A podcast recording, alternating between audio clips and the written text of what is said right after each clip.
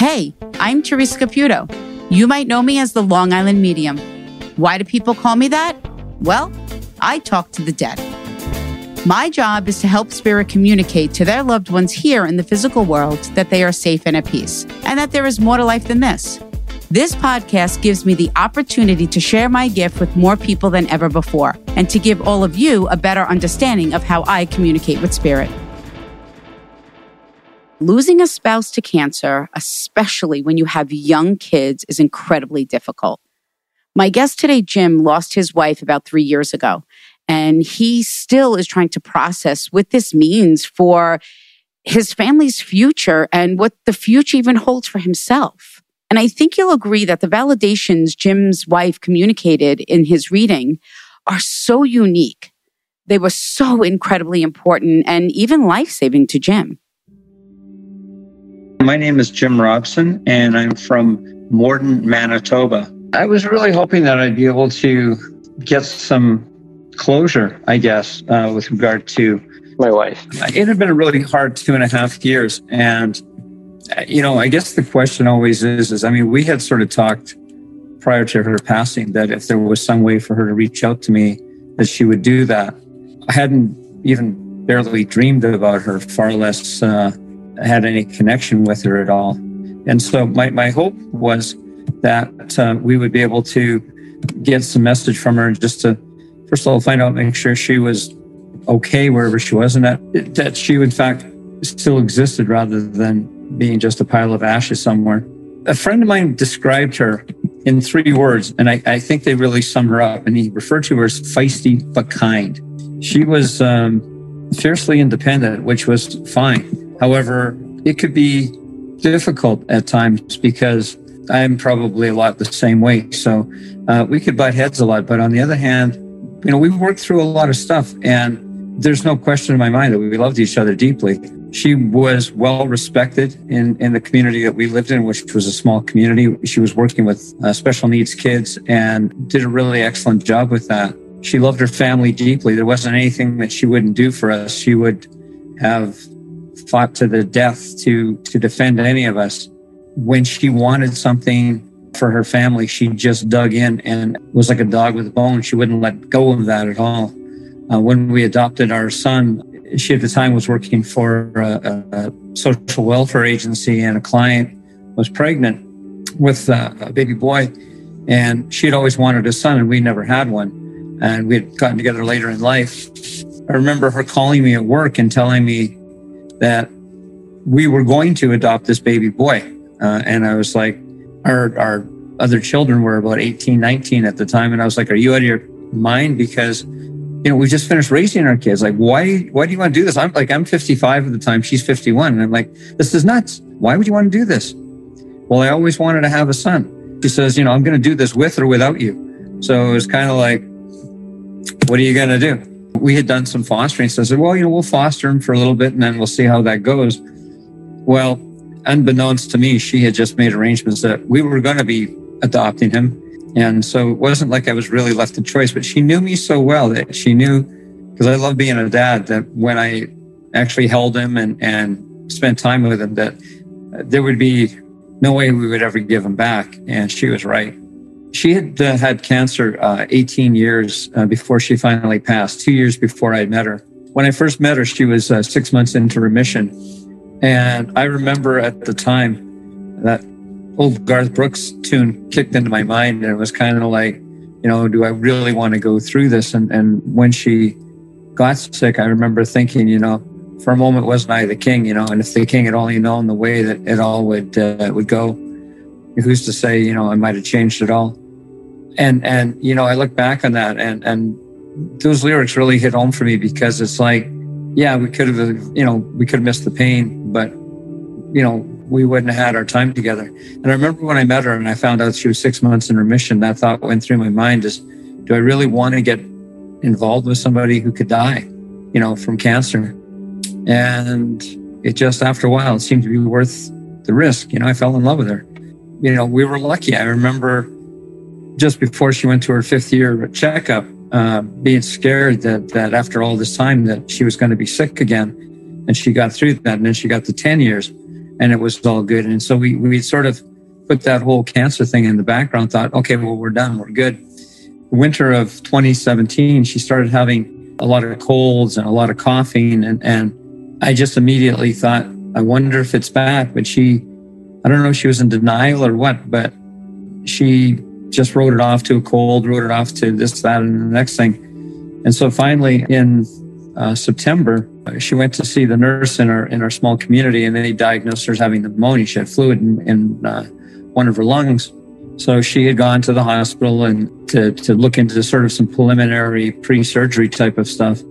And they found that she had a tumor in her uh, right lung. Finally, when they got the fluid down, they analyzed it and they found out that it was uh, cancerous and that she was in fact stage four cancer. And at that time, they told us that she had three or four months. So we thought, okay, well, this isn't great, but at least we get through Christmas. We have time to get all of our family together and, and figure out where we go from here.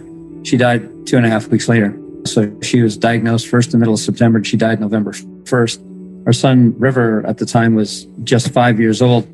How do you explain to a five year old that his mom's going to die?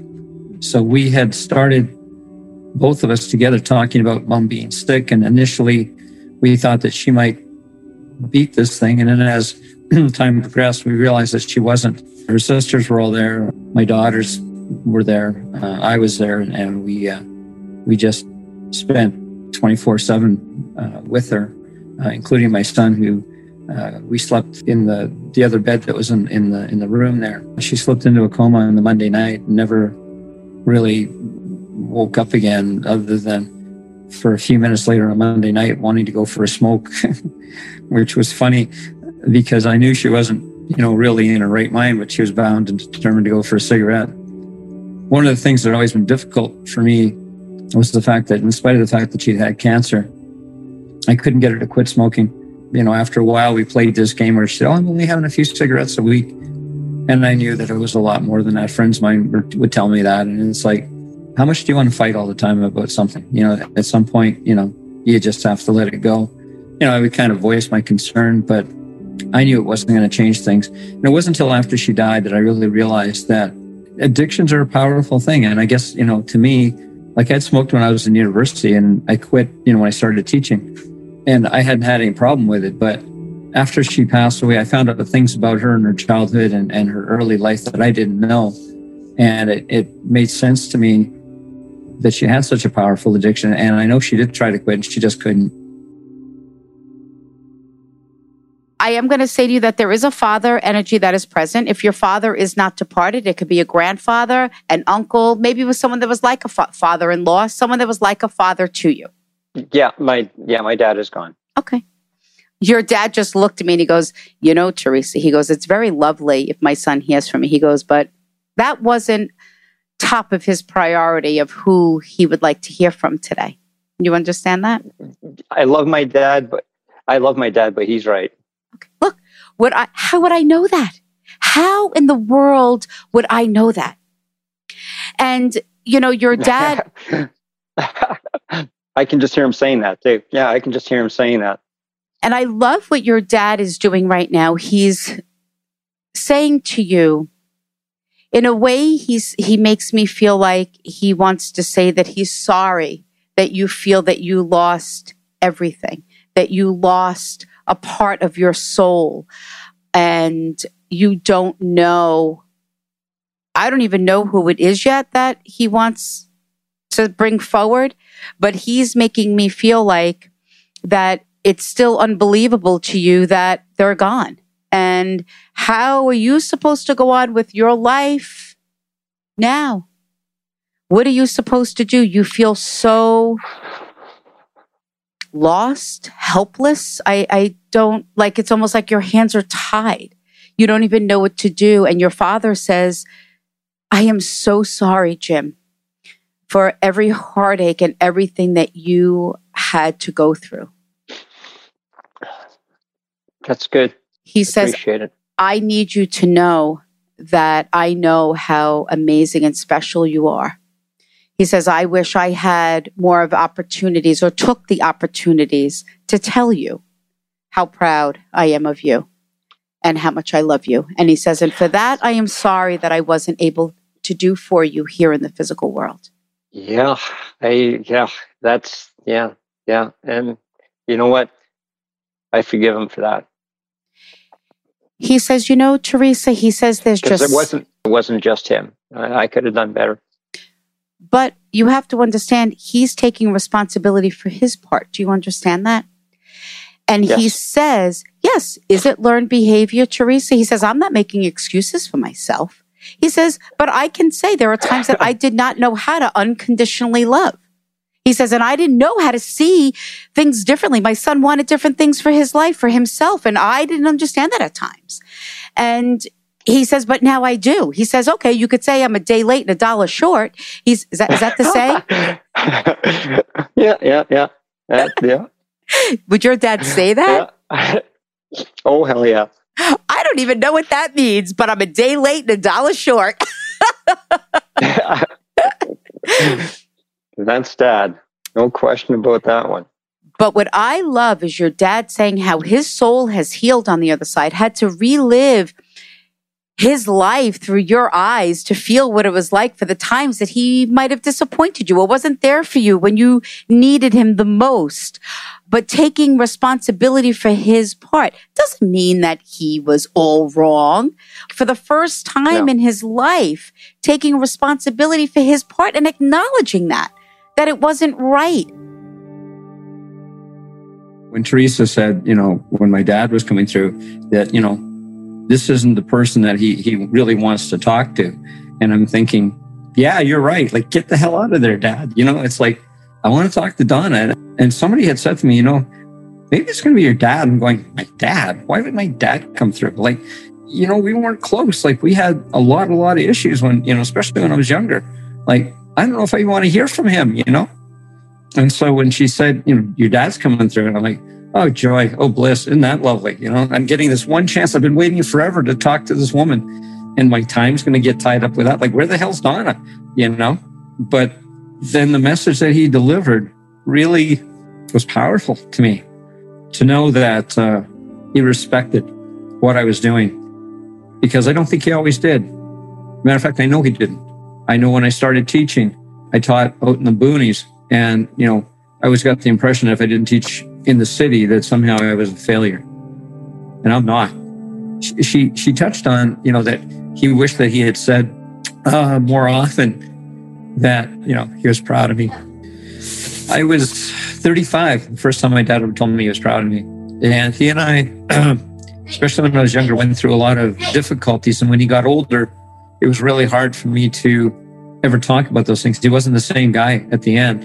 And so when he died, there was a lot of, because he died unexpectedly. And so there was a lot of things that had never got said. And I think a lot of the conversations that, you know, if I'd had any courage, I think I would have raised with him, but I, I just wasn't sure how they would go. And I left it unsaid and, and he left it unsaid. And I think it would have been a good thing. So for him to come through and um, talk about how I tried to parent and how he learned things from me really touched me. And he says, Teresa, I don't know how my son is going on. He says, I don't know what I would have done if I lost my best friend, my partner in crime. He says, and gone way too young. Your dad is making me feel like you lost everything, everything with this loss. Uh, who was the young female that is departed? Is this your wife? It's my wife. Okay. My wife. So know that your dad brings her forward and says, This is who my son wanted to, but more importantly, deserves and needs to hear from. And your father says, Teresa, she's a bit of a firecracker. and I'm looking over at her and she's just smiling. yeah, uh-huh. that's her and she's just smiling and she's so happy. But she says, Jim, I don't want you to think that I'm happy because I'm not with you. I'm happy because I get this opportunity to thank you for everything that you did for me because you felt that you wish you could have or should have done more for me. She says, nobody knew that I was going to die. She says, and you can say, yeah. yes, well, we connected at the soul. Yes, we were soulmates. She says, but that doesn't mean that you were supposed to know. the day that I was going to die. And then she stood in front of me and she said, Teresa, do I even look sick to you? Does that make sense? Oh, hell yeah. Yeah, that would be her. And I think what she's doing, because she showed me my symbol for where when we lose a loved one, we carry this burden or guilt, or we feel that we could have or should have been able to do more. Only if we did this, or we went to this doctor, or went to this hospital, or did this, she never would have died. And she says, Teresa, Jim's hands were tied. He could do nothing for me. There was nothing, nothing he could do for me. Yep. Yeah. Yeah. That makes so much sense. I think that's why one of the first emotions that I felt was that you felt helpless. There's a line in a Rod Stewart song, Mandolin Wind, and it goes, I felt ashamed. I felt I let you down. Mm-mm. No, not one day. She said, and stop saying that God should have taken me instead of you. Yeah, I've said that. So, Jim, there's no way I would know that. Know that your wife says, I hear you. So, I want to go back and explain yes. to you when spirit shows me my hands are tied, it means that there were no choices. We exhausted everything, our hands were tied. Correct? Yes, absolutely. She labors my breathing, and I'm having difficulty breathing. Okay. And I can almost watch her breath she stood, she had me stand up and turn my back. And then I felt that she passed. So that becomes my symbol for where we feel or we're not sure if they heard us or they knew that we were there when they took their last breath. Yeah. Yeah. She'd been, uh, yeah, for sure. Okay. So you see how my signs and symbols have different meanings. Is she newly departed? Now, newly for me is within two years. If it is not within two years, years, actually okay. come. You, but you still feel as if it happened yesterday. Yeah. Okay. Yeah. Spirit makes me feel how you feel. They're going to make me feel how they feel. This is for her to say, Jim, I can't have you. I need you to be able to move forward with your life. I just said to her, I go, uh, she is, there is no beating around the bush with her, Jim. She is straight to the point. I'm like, don't you have anything else? She's like, Teresa, listen. She goes, I can't stand by. She goes, he's doing the best that he can to live his life. She says, but he lives it like half happy. Like he's happy to other people on the outside. She says, but inside, it's, he's numb inside. But like to everyone else, everyone thinks that Jim has it together. She says, he's a freaking mess, Teresa. He's a freaking mess. She's right.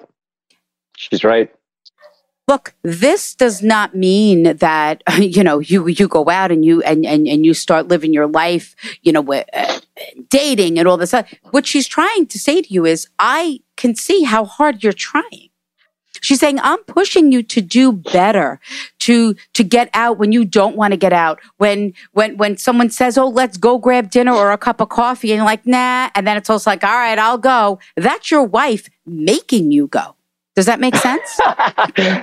oh, yeah, for sure. Yep, absolutely. She says to me, she says, Teresa, she says, I want to talk about with Jim the day that I died. She says, because it was the hardest thing. She says, but I want to remind him that when I died, he saw the peace on my face. Is that correct? I did. Yes. She says, so a way that you can start to heal, Jim, is by when you go back and you say, I wish I could have done more, or you feel that you didn't do enough for her, whatever it may be. She says, I want you to remember the day that I died, how you saw the peace on my face after my soul left the physical body. She said, and you even felt my soul as it left. Is that correct? Yeah you know when she when she left it's what convinced me that there was something after we passed because who she was was no longer there. And it wasn't because she stopped breathing. It was because who she was was gone out of there. And i definitely felt that for sure. So no whatever it is that you felt she says that was to leave you with the peace and knowing that i was going to be okay. She said, because you would tell me all the time.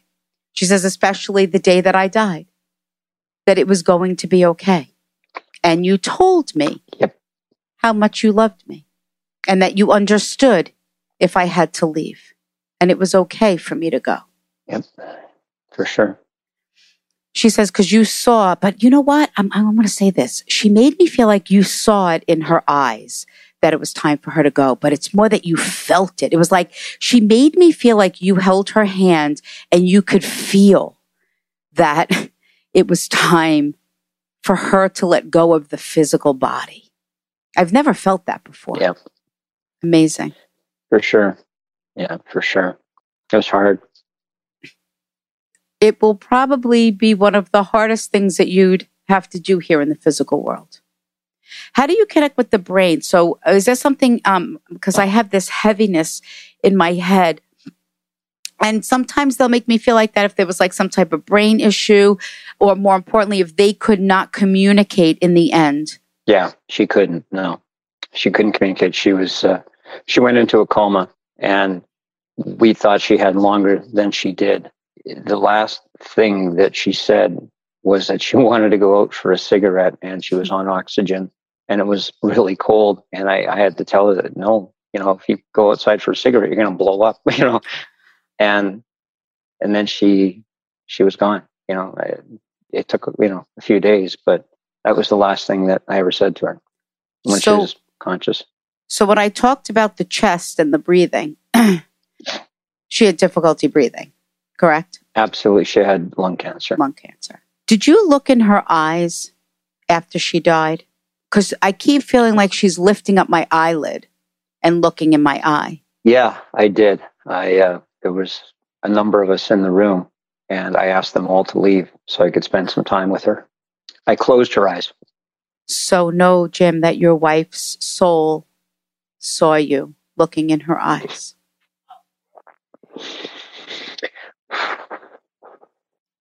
But she's w- funny because she goes, I did have beautiful eyes, Teresa. like, I feel like yeah, She's like, he couldn't stop staring in my eyes because they were so beautiful. And what I'm finding is because she doesn't want you to be in pain. She's like, he was staring at my eyes, Teresa, because I, my eyes were just so beautiful.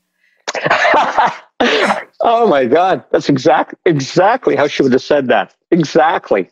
Yeah, uh, that's that that tone, intonation, syntax. Yeah, absolutely. That's how she would have said that. I can just hear her. So also when she had me say earlier, I love when spirit validates us when they come through to me and, and they make me feel all these things, right? And then sometimes I, I can misinterpret things here and there. So when she's like, can you believe I died? No one ever would have thought I was going to die, right? And I think this was her way of saying that even though how sick she was, you didn't, and even she was in a coma and you did not think that she was going to die. We had more time, right? Yes, absolutely. the thing that I love about her soul right now is how she's validating for you that we did everything that we could. She says, and that was the hardest thing that you had to do was make those certain decisions for me. Correct? Yeah. She says, Yeah. but Jim, your hands were tied. There were no other decisions. We did everything that we needed to do. She says, and I take responsibility for kind of, I almost feel like she never really complained to you. Like it was like, no, I'm fine. Like you even said, oh yeah, I, I could go out and have a cigarette. I have lung cancer. I'm gonna like, You know, cancer is supposed to be one of the most painful things that you can have. And she was one of the tiny, but one of the toughest women I ever met. And I mean that in, in, in the best way.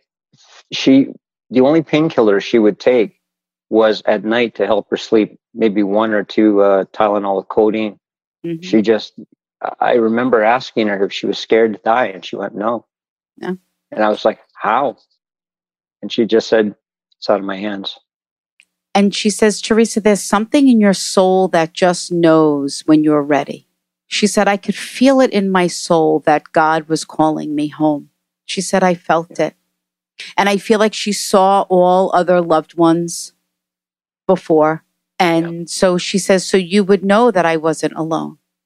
She brings forward a mother energy. So whether her mom or her grandmother know that she was greeted. Yeah, it would have been her mom. Absolutely.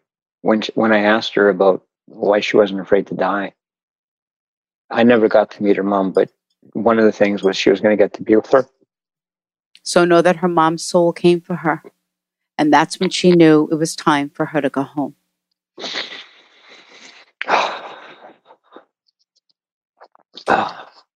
Now, this is your wife, Teresa. You don't understand. Jim is such a huge fan of yours. She says he didn't think this reading was going to be so hard. She says he didn't even think he was going to cry.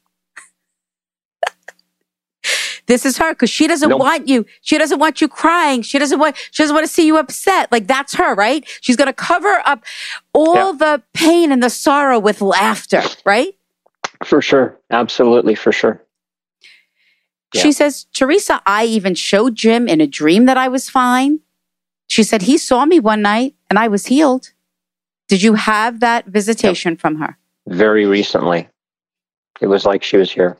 Know that that was a gift from her soul showing you that she was okay. And this reading, this experience today, Jim, was just total what, like totally connected all the dots to validate that that was her soul that that was her letting you know that she was okay, not remembering her what it was like in the end or how sick she was and giving you the gift and saying how, and then she started yelling at me. She's like, how dare he think that he wasn't there for me or that he didn't do enough for me? She's like, Jim, are you fucking kidding me? She's like, stop it. I'm not going to hear it anymore. Oh, yeah. Yeah. Yep. That's her without, yeah, she's standing there telling you that I know because that's exactly exactly the words that she would use and exactly the way she would say it. Listen, I hope I don't lose subscribers now because they had me. She had me drop the the f bomb here, Jim. I, I Sorry I, about that. Are, are, you allowed to curse on a podcast? I don't know. Is that like even? Po- I don't know. But if not, they'll bleep it out. I guess. I don't know. It wasn't me. They'll bleep it out. Yeah. yeah. No, what? But that would be her, right? To a T. Absolutely to a T. That was her. Listen, you're going to grieve the loss of your wife for the rest of your life here in the physical world. But what she's showing you now by her having me do that to you and say it in that way, right? A, so you know that it is her. And B, every time you go over this should have, could have, would have, this only if, how, why, whatever it is, God should have taken me, not her, whatever it is. She says, you, st- you can, it's okay for you to feel that emotion. She says, but then go, go back to this moment of me thanking you for the way that you cared for me. How there were things, your hands were tied. It wasn't in your hands, Jim. It was in God's hands. And I accepted that. She says, I know it was hard because every time I was sick, I got better. Like it almost seemed like there was like this hope, right? Mm-hmm. And this last time she just said, Teresa, she goes, I was just so tired. My soul was tired.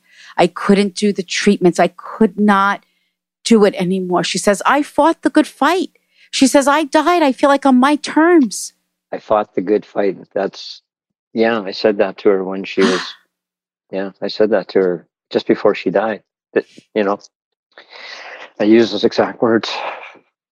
Jim, I, there's something remarkable about your wife. For her to really use my physical body in such a force to show her personality, to describe what you did yeah. by closing her eyes, to have me repeat the exact words that you said to her that you thought that she might not have heard.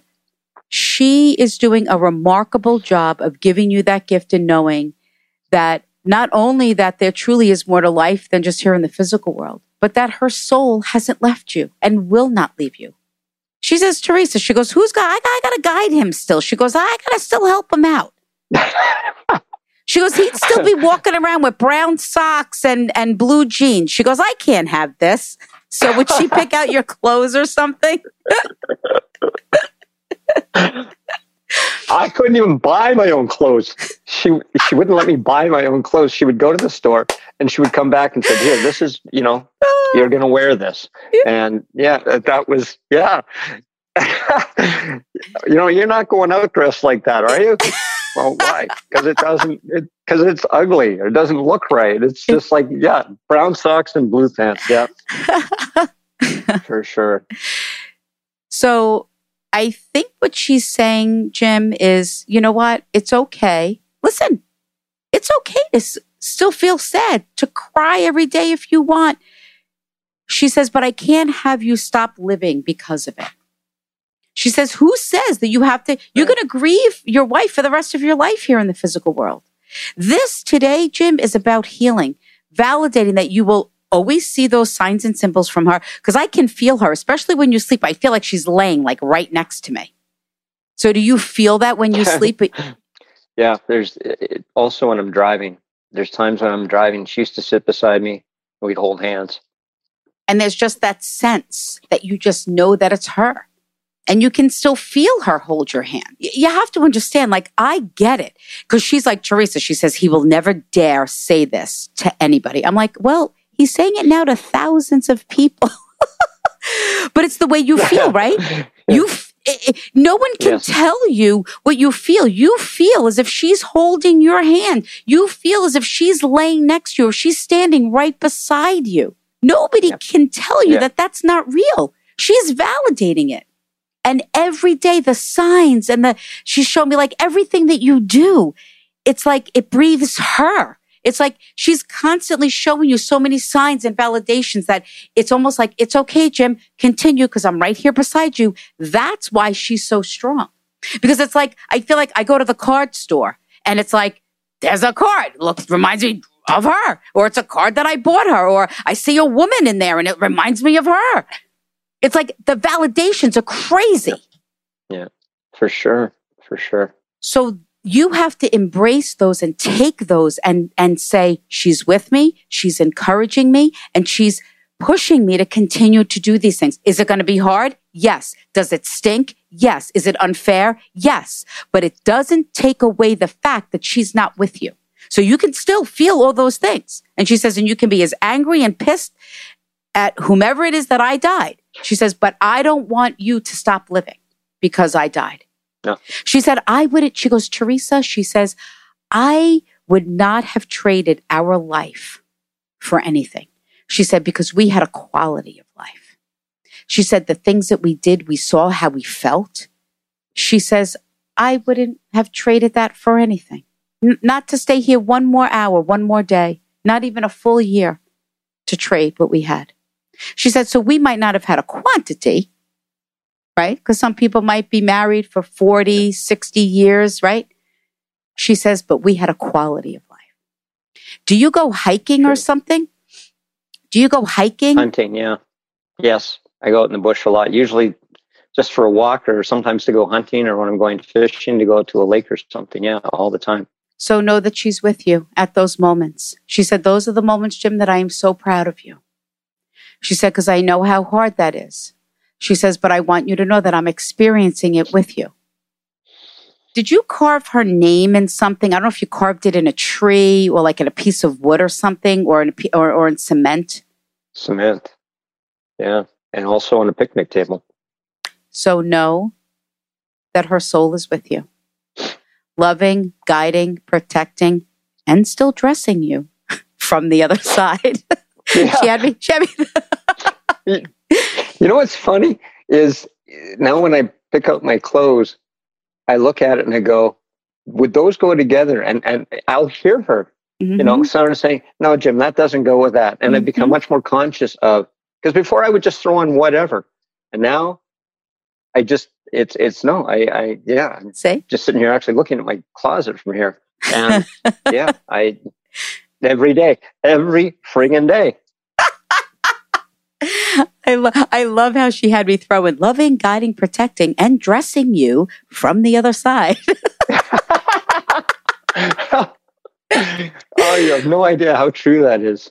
There's, you know, the, I, I love to emphasize when spirit moves me the way that she does because it's, it's with such excitement. It's with such joy. It's with such en- enthusiasm. But yet she's still scolding you at the same time. Don't you dare wear those brown socks with those blue pants. at, at her memorial, a good friend of mine described her in three words kind but feisty. and that was the perfect description for her. hmm I think I used firecracker. And something Yeah, like that. Something what? I- along those and- lines. and soon- and as soon and as soon as you said that, I'm going, "Yep, that was her." Yeah, uh, for all the good and all the bad. Yeah, and it was her. So this is interesting, Jim. She says, I want to bring forward my mom. So know that her mom would like to say to you that she wants to thank you for taking care of her baby girl. Because you kept praying and asking that if you were doing the right thing, that if these choices, if these decisions, and that if you were being supported and if it was right, she says you exceeded any every expectation that any of us would have had in you taking care of her. And I want to thank you for that. And her mom just held up a blanket. So do you still have your wife's blanket or her mother's blanket Yeah, yeah, we do. to validate that It's on the my couch right now. Oh. Oh yeah, because I could see that behind the, the blank wall that I'm staring at. You know, it's so it's Yeah. so interesting. Like those are the things I know I know that sounds silly, but like I'm literally staring at you on a screen and there's a blank wall behind you. Like Yeah. so for her to talk about and to describe what's right in front of you also to use that as a validation Yeah. is remarkable to validate that she's with you. Do you see the time that she died or do you see the time or numbers that remind you of her? I'm not sure what you mean. Okay. So, like, let's hypothetically say if she passed at 910, this is 910 is just my symbol for when someone passes, and you notice the time, like you happen to look at the clock and it's always like that time. Yeah, yeah, Whatever the numbers Yeah. are, know that that's her with you and saying, reminding you that I am with you. Were you going to retire or what were you going to do with your job? holy! Can I say shit? I said fuck, shit. so go ahead, say Yeah, shit, Jim. I, I, I want to buy this woman a beer. Uh, yeah, no, I was going to, and uh, uh, I'm still kind of up in the air about it. I, I needed your wife to validate this th- this session, Jim. And she said she uh, literally said to me, "You telling me better not dare retire." Now, this does not mean you don't retire. I, I, I never want spirit No. to tell us what we should or shouldn't do. These are our free will choices. But she's making me feel like this is something that you thought about. And there's a part of me that I do feel like she's pushing me to say, let's look into it a little bit more. Let's have more of a plan, Jim, if we're going to retire. She says, Teresa, he literally woke up one morning and was like, yeah, I'm going to retire. And she's like, with no plan. So, Jim, if you want to retire, your wife is saying, at least have a plan. Yep, yep, that's true. Yeah, for sure. So, it was kind of like there's a date, and after that, it's kind of like, well, whatever. So is this to say, all right, you know what? We're just going to look into it a little bit more, right? We're going to find out what it really Yeah. means, what it really looks like when I retire. What, what does my life look like when it retires? What can I do? Am I going to move? Where am I going to go? Whatever it is, know that the souls of your loved ones will go with you. Okay. She also shows me the you. jewelry that you have. Do you have her mom's jewelry or a piece of her mom's jewelry? No, Okay, so she showed me this bracelet. Were you just looking at her jewelry? yeah, just now. Okay. To validate that her soul was with you at that exact moment. I don't know if there's a piece of jewelry in there that remind that reminded her of her mom or a piece of jewelry that her mom had and then she purchased it. I don't it doesn't matter if it's costume or real, but she just made me feel like uh, because I asked her to really just also validate her mom's presence and her mom like thanking you for taking such good care of her daughter and knowing that you did everything for her. Yeah, that makes sense now. Yeah, for sure. So know that her soul was with you. Is there something that you see that it's almost like, I feel like she was trying to show you heaven, or she was trying to show you what it was like where she was? Or when you, when you saw her, you just felt that peace. Yeah. For sure. Absolutely. So know that that was her way of saying, what you felt, I want you to know that's where I am. My soul is at peace. Do you have children? Yes. because she talks about the children. Yeah, we do. And how do you connect with the number three? Are there three children? Is there a birthday in the month of March or the third of a month? Holy shit. We have three kids, mm-hmm. and her birthday was in March. Jim, you said holy shit over that. That other stuff wasn't a holy shit moment. That was it. that's your wife, Jim. I, that that that's not me. That's yeah. her.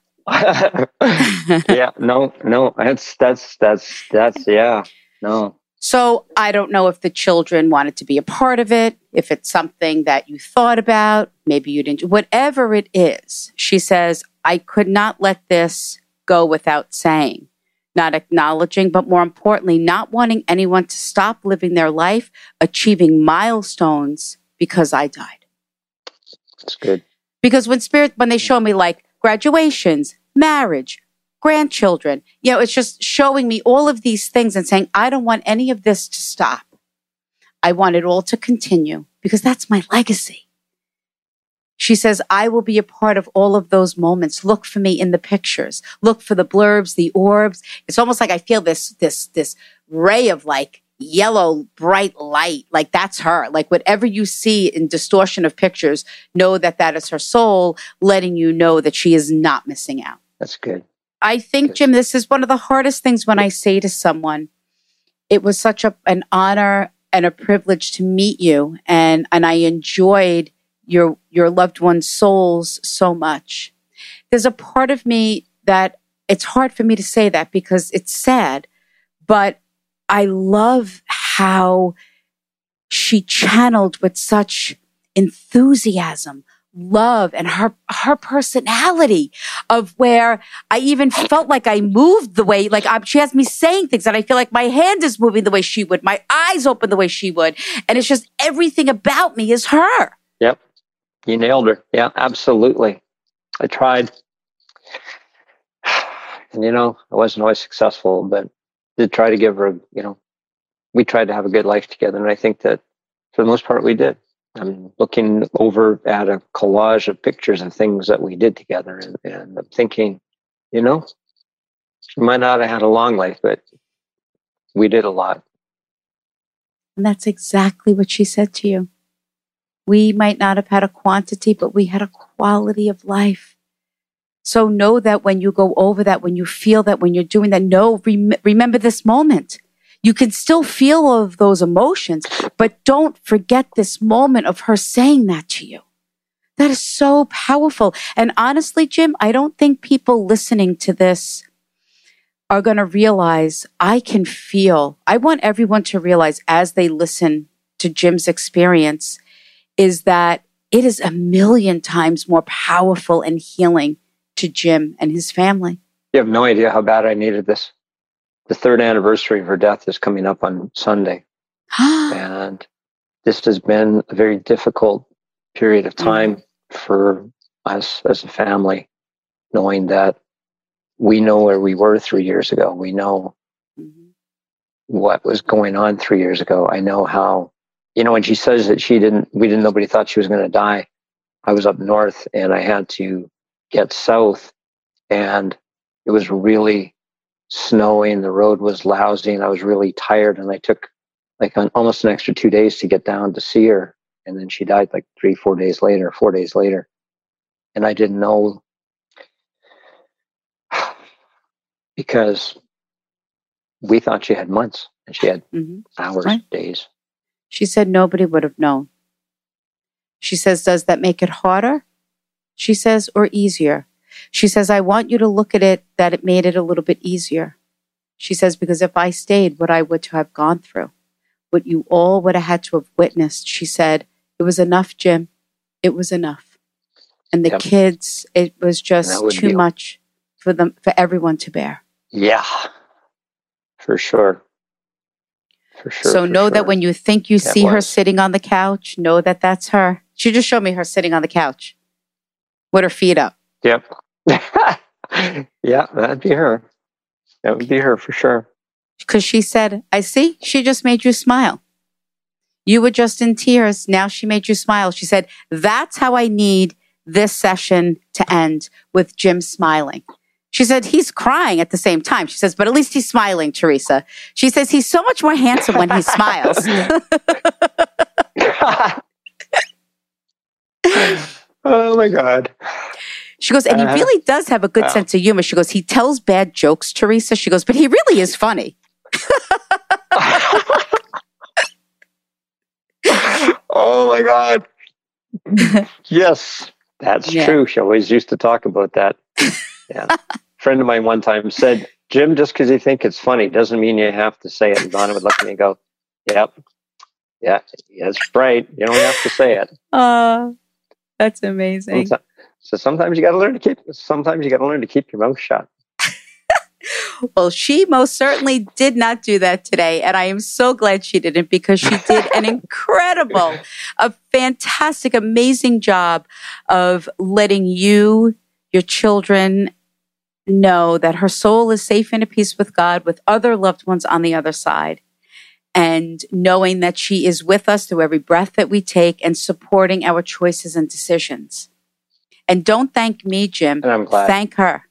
She's the one that did it. I, I, I'm just the messenger. She did an incredible job, her soul. And it was an honor and a privilege to be able to channel her soul for you today. Thank you so much. You have no idea how badly I needed this. I, I yeah, I'm just sitting here, big smile on my face. Ah, that's awesome. But you know what? She knew what you needed. And I, I say when things like this happen, out of the millions of people, I say Spirit chose you. Your wife chose you for this today. And I don't think that it's a coincidence that the anniversary of her passing is Sunday, is coming up. There's no nope. such thing as a coincidence. No, I, yeah. And what a gift. An absolutely wonderful gift.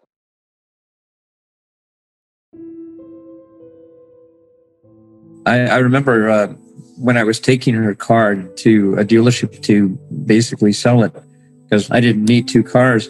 And it was a car that I had leased for her. Uh, we finally had a little bit of money and I could afford to get her her own car. And this was the first brand new vehicle that she'd ever had.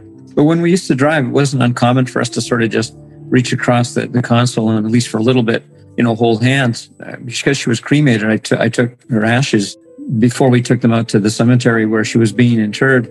I had driven, I had driven her car down to Winnipeg so thinking that she was going to be able to at least go for a ride with me and at least one or two more rides. And of course, she wasn't able to do that. So I had taken her ashes in the vehicle and I sort of wrapped them up in a, in a life jacket and then seat belted them in so I could take her for one last drive. And I hadn't really driven her vehicle since then. And so when I was driving it back from where we had it stored to where we were uh, selling it, I could just feel her beside me. And um, I just kind of reached out and, and, and I, I just knew she was there since the reading, there were a couple of things that Teresa had talked about in terms of signs that the departed give us. And one of them was there's a four digit number that I use all the time for a PIN code, and I use it for a lot of things. And I've, I've used it quite often. Recently, I retired and I was eligible for a, a government program, which I applied for, and they send you a four digit code.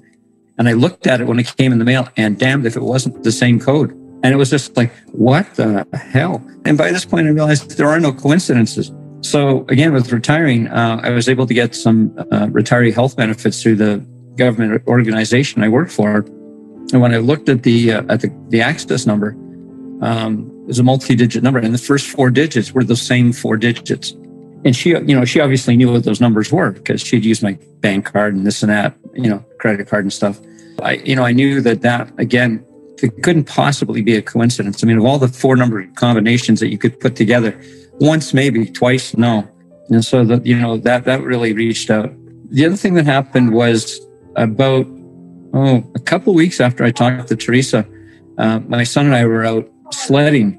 There's a sort of a hill that came down from his school. And we were there on a weekend, and there's this white plastic bag, and it kept sort of going out and swirling back and going out and swirling back. And I was just thinking, because where we lived uh, in the Arctic, uh, the winds could be pretty kind of fickle and funny. And so I thought, well, it's just the wind's blowing up against the building, it's taking this bag, it's getting carried out and coming back and coming out and coming back. So, you know, initially I thought, well, maybe that's Donna. Yeah, well, no, nah, it's just it's just the wind blowing, you know. So I took that bag and I walked it down to the end of the hill and sort of threw it out quite a distance And so they were sliding again. All of a sudden, you know, this is bag is swirling around us again. You know, there's no doubt in my mind that that had to be her just kind of saying, look, I'm here. You know, it's funny. I, I just dreamed about her last night. I find that since uh, I almost never dreamed about her before. Now I, I think that maybe it's because I'm more receptive that, that I find that, you know, she seems to pop into my dreams more often. And that's, that's really helpful. That's really comforting, really helpful. You know, it, it's interesting. Donna sort of saying, you know, that I needed to get a plan together. And so when I first retired, I was sort of sitting, you know, my son was going to school and I was sitting home alone. And I was kind of thinking, okay, so this is the rest of my life. I'm sitting around waiting till I die. And, and, and that's just not me. Nor would, nor would Donna have wanted that. So um, that inspired me to go out and I started substitute teaching, which uh, has turned into a full time position until the end of June, which wasn't really my intent. I had started sort of reaching out and, and I had been offered a, a number of different uh, opportunities to do uh, some casual and part time work, including in Manitoba right now. They're rolling out the COVID 19 vaccine, and it's the largest vaccination rollout since 1958 when they had the polio vaccine first uh, come out. I, I, I, you know, I had a chance, and I actually have worked on my off time sometimes on working and helping people get vaccinated. I now have sort of this plan for now that I am retired. That a, I don't want to work full time anymore. I don't need to. I don't want to. Um, that there are other things that I can spend my time doing, and that I don't have to be bored. I don't have to be sitting around waiting to die. If I want to go do some, you know, work that I know that I've got a skill set that I can I can use. If I want to go up north and go hunting and fishing with my friends, I can do that. But there's, I have the availability of, of all this time. Uh, my daughter who lives down here uh, is more than happy to take my son and, and look after him, you know, so that when I need time to go do things for me, I can do that for the first time in 30 years, I guess. That plan has come together. Uh, and it's, it's a good feeling. One of the things that has kind of come together for me has been that this work that I'm doing uh, in this vaccination program uh, is paid. And, you know, I'm very passionate about this because when Donna got sick, there wasn't anything I could do to help her. Nothing. So it's an opportunity to be part of something historic to help, you know, in a, in a, in a small way, help people get their vaccination to hopefully beat this thing. And at the same time, I'd always promised myself that, and I, I had over the years donated money to cancer research. And so I was able to take this money that I'm making and I'm able to, uh, in Donna's name, donate that to help. So um, maybe at some point, my dad's not going to have to say to his five year old that his mom's dying of cancer. I really wish in some ways that, that it would have been possible for people to have seen the body language and the movements that uh, you know Teresa was using because the flow of her hands, the way that she would turn her body, the way she would you know lift her head, like that is Donna. Absolutely. When she uses the word fuck, it was like that is exactly how she would have said that. I'm sitting there going, that's Donna. Because that is exactly the way that she would have said it. And just, you know, things about her eyes and things about nobody would have thought I was that sick and nobody would have thought I was going to die. You know, when she described her as a firecracker, it was like, yep, that's Donna, you know, the, the whole feisty but kind. And, and, you know, she didn't take no crap from nobody. You know, I remember she was working for a social uh, service agency and sometimes she had to go and, and pick up some kids that needed to be taken into safekeeping. And I was always like, well, aren't you taking some police with you? No. Why? Because I don't need to. She was like five foot nothing, 95 pounds soaking wet. And she just had this faith and this lack of fear. And I'm kind of going, I, I couldn't do that. I'd be scared going in there, but she just wasn't. Those were the things that really stuck out.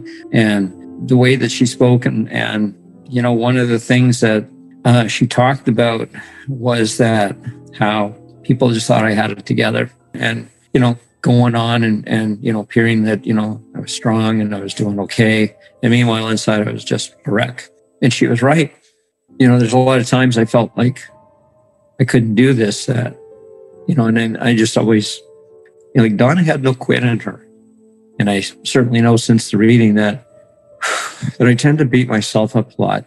I guess that somehow, you know, I've, I've always thought that maybe I should have just made her go get some medical help first, or that you know, maybe, you know, I could be doing things better, or maybe I can, you know, I don't know, just try harder or, or, you know, do more.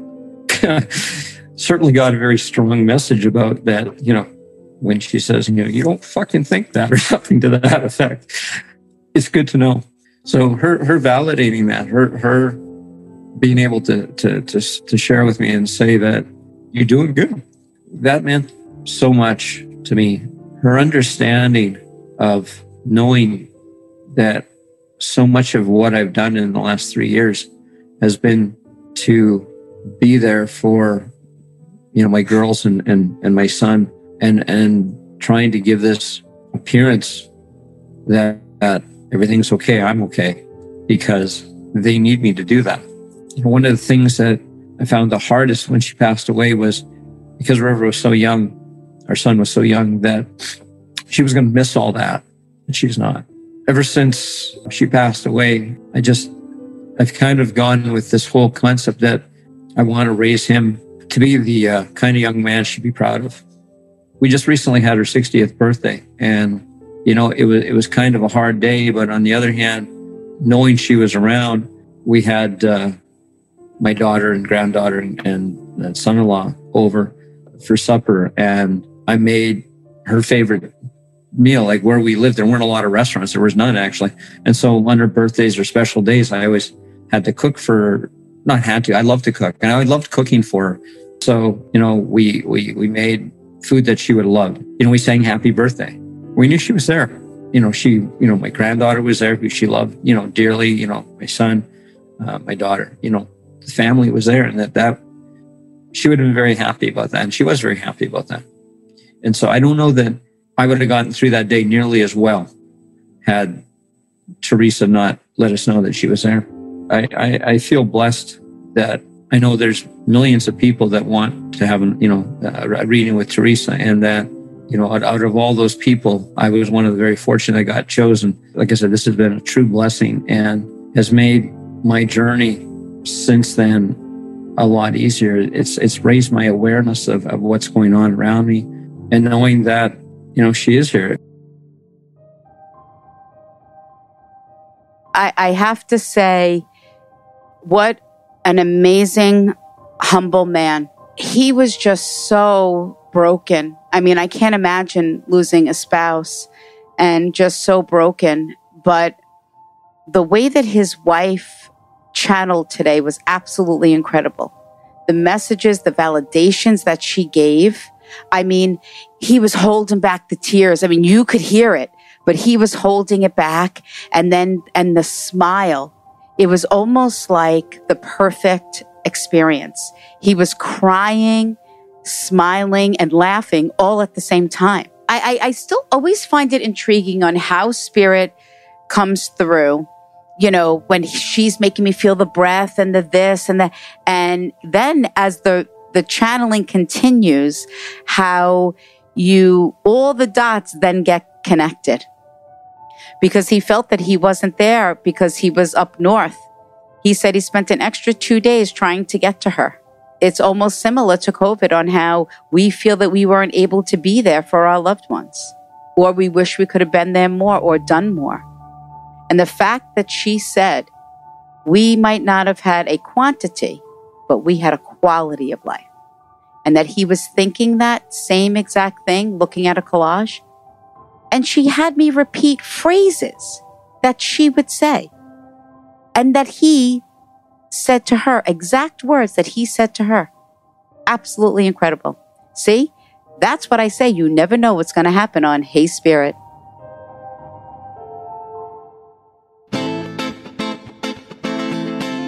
Well, guys, there you have it.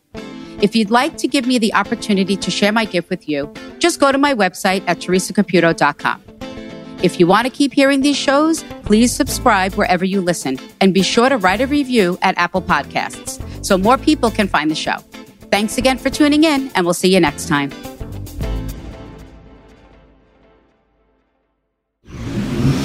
Audiation.